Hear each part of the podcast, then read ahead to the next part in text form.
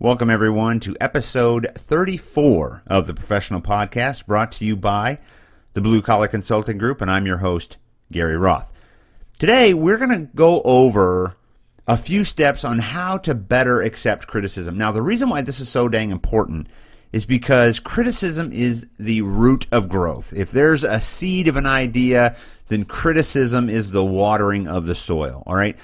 Properly implemented, properly accepted criticism can do wonders for a career, for an entrepreneur, for a project, for a hobby, for a passion. It's absolutely incredible. It's valuable. And we should always be seeking out criticism, because if for one moment we think that we can do things no better, we're doing things perfectly, then we are just begging for failure. And I literally mean that. That's not hyperbole. That's not philosophical speech. That means we are begging to fail. And nobody wants to fail. You don't have to. Seeking criticism, staying flexible, constant growth, constant adaptation. That's the key to success. And criticism is that lens cleaner that helps us see exactly where we're at. So I appreciate you tuning in. Let's do a quick ad and then we'll get right into it. See you in a bit. You're listening to the Professional Podcast with Gary Roth. Hey everyone, my name is Gary and I'm with the Professional Podcast. I just wanted to take a minute and give absolute praise to Anchor.fm. The app is incredible. It's totally free. It has amazing features, sharing features, transcription features. Not only that, when you host your podcast at Anchor.fm, it distributes it to, I think, 12 different platforms, major podcasting platforms. So it is super easy to get started. Simply download the free Anchor app or go to Anchor.fm to get started. You will not regret it. Take care. You're listening to the Professional Podcast, hosted by the Blue Collar Consulting Group. Hello again, everyone, and welcome to another episode of the Professional Podcast, hosted by yours truly, Gary Roth, brought to you by my company, Blue Collar Consulting Group.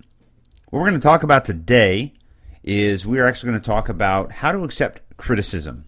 I think in today's world, I think it's very, very important that we understand how to accept both positive and negative feedback. I think it's important that we understand how to accept criticism. And, you know, not in this episode, but it's a point and reminder to remember to accept positive encouragement as well. I'd like to start off with the old adage, he who throws dirt always loses ground. And so you have to be very careful when dealing with criticism, both giving and receiving. Unsolicited advice only benefits the sender. Remember that. So, when you are faced with criticism, you need to be prepared. Now, there are a lot of ways to deal with criticism, one of which is to ask for it. And when you ask for criticism, I think that is the best first step. You've heard the phrase, get out ahead of it. You know, get out in front of it. And so I think that's absolutely crucial that we do that when presenting something to the world. Now, for me, I constantly seek out criticism, and no, I don't necessarily like it. However, I know the value of it. And if someone's advice, while uncomfortable, I believe that, especially if they know what they're doing, it can be incredibly helpful. Now, if somebody just wants to throw garbage at you, I think that's usually pretty easy to recognize. Typically, when it's just trash talk or garbage, there's no real practical application. Let me give you an example. I don't know, man. That was just terrible. Okay. Here's another example. I just don't really think it's good. I don't think you're doing a good job. Okay, you notice that type of criticism is not helpful. And I'd like for you to do your best to throw that out.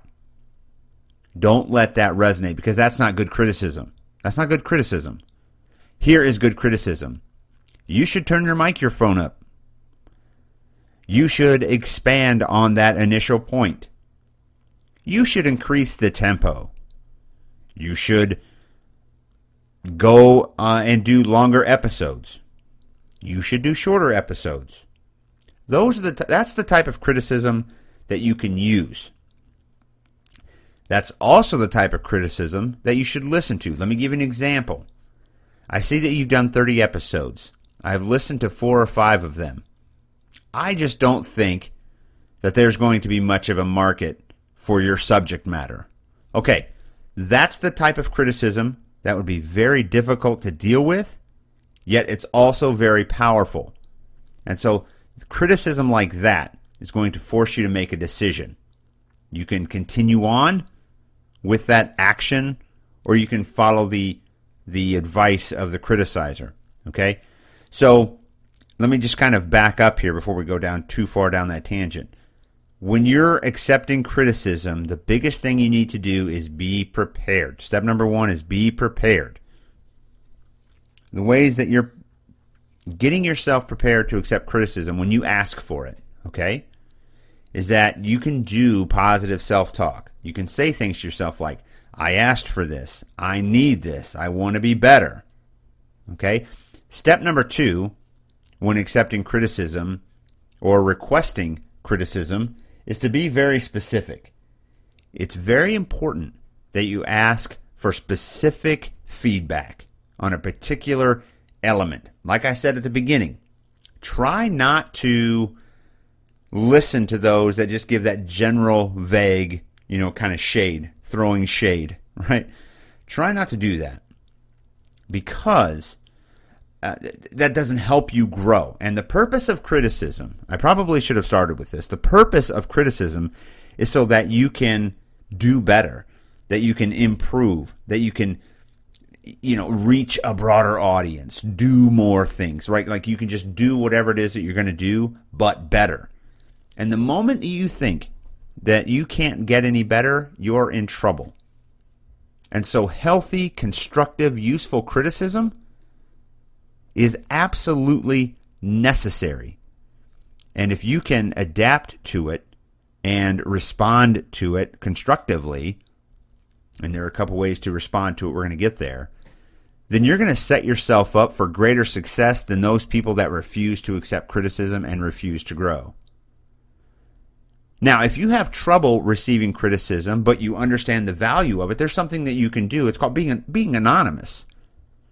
If you're a supervisor, you should ask for anonymous feedback. What do I mean by that? Have your employees fill out a comment card digitally, online, or have them type a letter or fill out a digital form. That way there's no handwriting that you can tell, right? And that way you can get that critical feedback that you need. Now, if 98 out of 100 employees say you're doing a great job and you inspire them and encourage them to do great things, you're okay. And if 2 think that you're just absolute garbage, trust me, you're doing okay.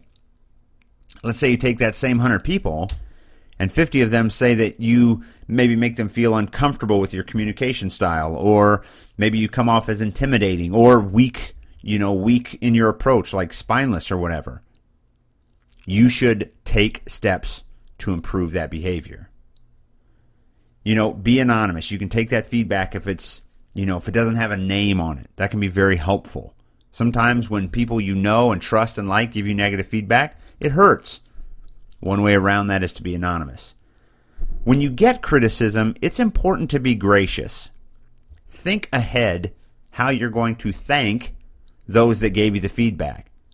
Think of ways that you can be gracious and kind and courteous, and tell them how much you appreciate the fact that they took the time to give you that feedback, because it's only going to make you better. And finally, you need to be strong. Be strong. You're going to get some hurtful comments. I am a resiliency trainer in the Army. I'm a level 2 resiliency trainer, which means I train trainers of resiliency. I don't say that to boast. I say that because at the end of every 2-week course that I help teach, I get student feedback. These are handwritten, free-form responses to questions. Sometimes they really, really hurt. But I take that feedback and I use it to get better for the next class or in life in general. There's been a lot of things in my life that have been discovered because of what I would call critical feedback. And if you're willing to seek out critical feedback, if you're willing to be vulnerable and to be brave and to lick your wounds and to get stronger, then you're going to grow and you're going to get better and you're going to go farther than those who refuse to accept any type of feedback whatsoever. And really, that's the ultimate goal. You're going to want that information. You want to know where you can improve. You want to know what you need to work on. Most of the time, it's a very small shift. In fact, this episode right now of this podcast is coming off some feedback I got from a few connections on LinkedIn, one of which is a very successful attorney who gave me powerful advice about capturing points in order to capture the attention of the audience. I'm using that right now on this episode. And so I am personally grateful for her critical feedback. Did it feel good? No, of course not. But I'm thankful because I want to get better. I want to have the best podcast. I want to convey my points as clearly as possible. And then finally, I said it earlier, I'll say it again, be prepared to act on what you receive. Just like I did for this episode, you can do the same thing for whatever it is you're working on. Take that criticism, see if you can apply it, see if you're willing to do it, and then do it, and then apply it, implement it, change, grow, whatever you got to do, and always thank them. That's the real key. Your criticism is not the end of the world, and it's incredibly helpful. So you need to make sure that you're doing the right thing with it because it's very valuable.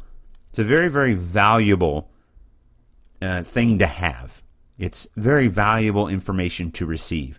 So cherish it. Take action on it. Be thankful for it. Be strong with it. Be prepared for it. Be specific and be anonymous if you have to. But criticism is good for you. It's really, really, really good for you. The dread of criticism is the death of genius, according to William Gilmore Sims. So remember that. And thank you so much for tuning into this episode. Share this with your team. Share this with your leadership, and don't be afraid of receiving good, honest criticism. You guys, tell somebody you love them today. Take care. We'll see you on the next episode.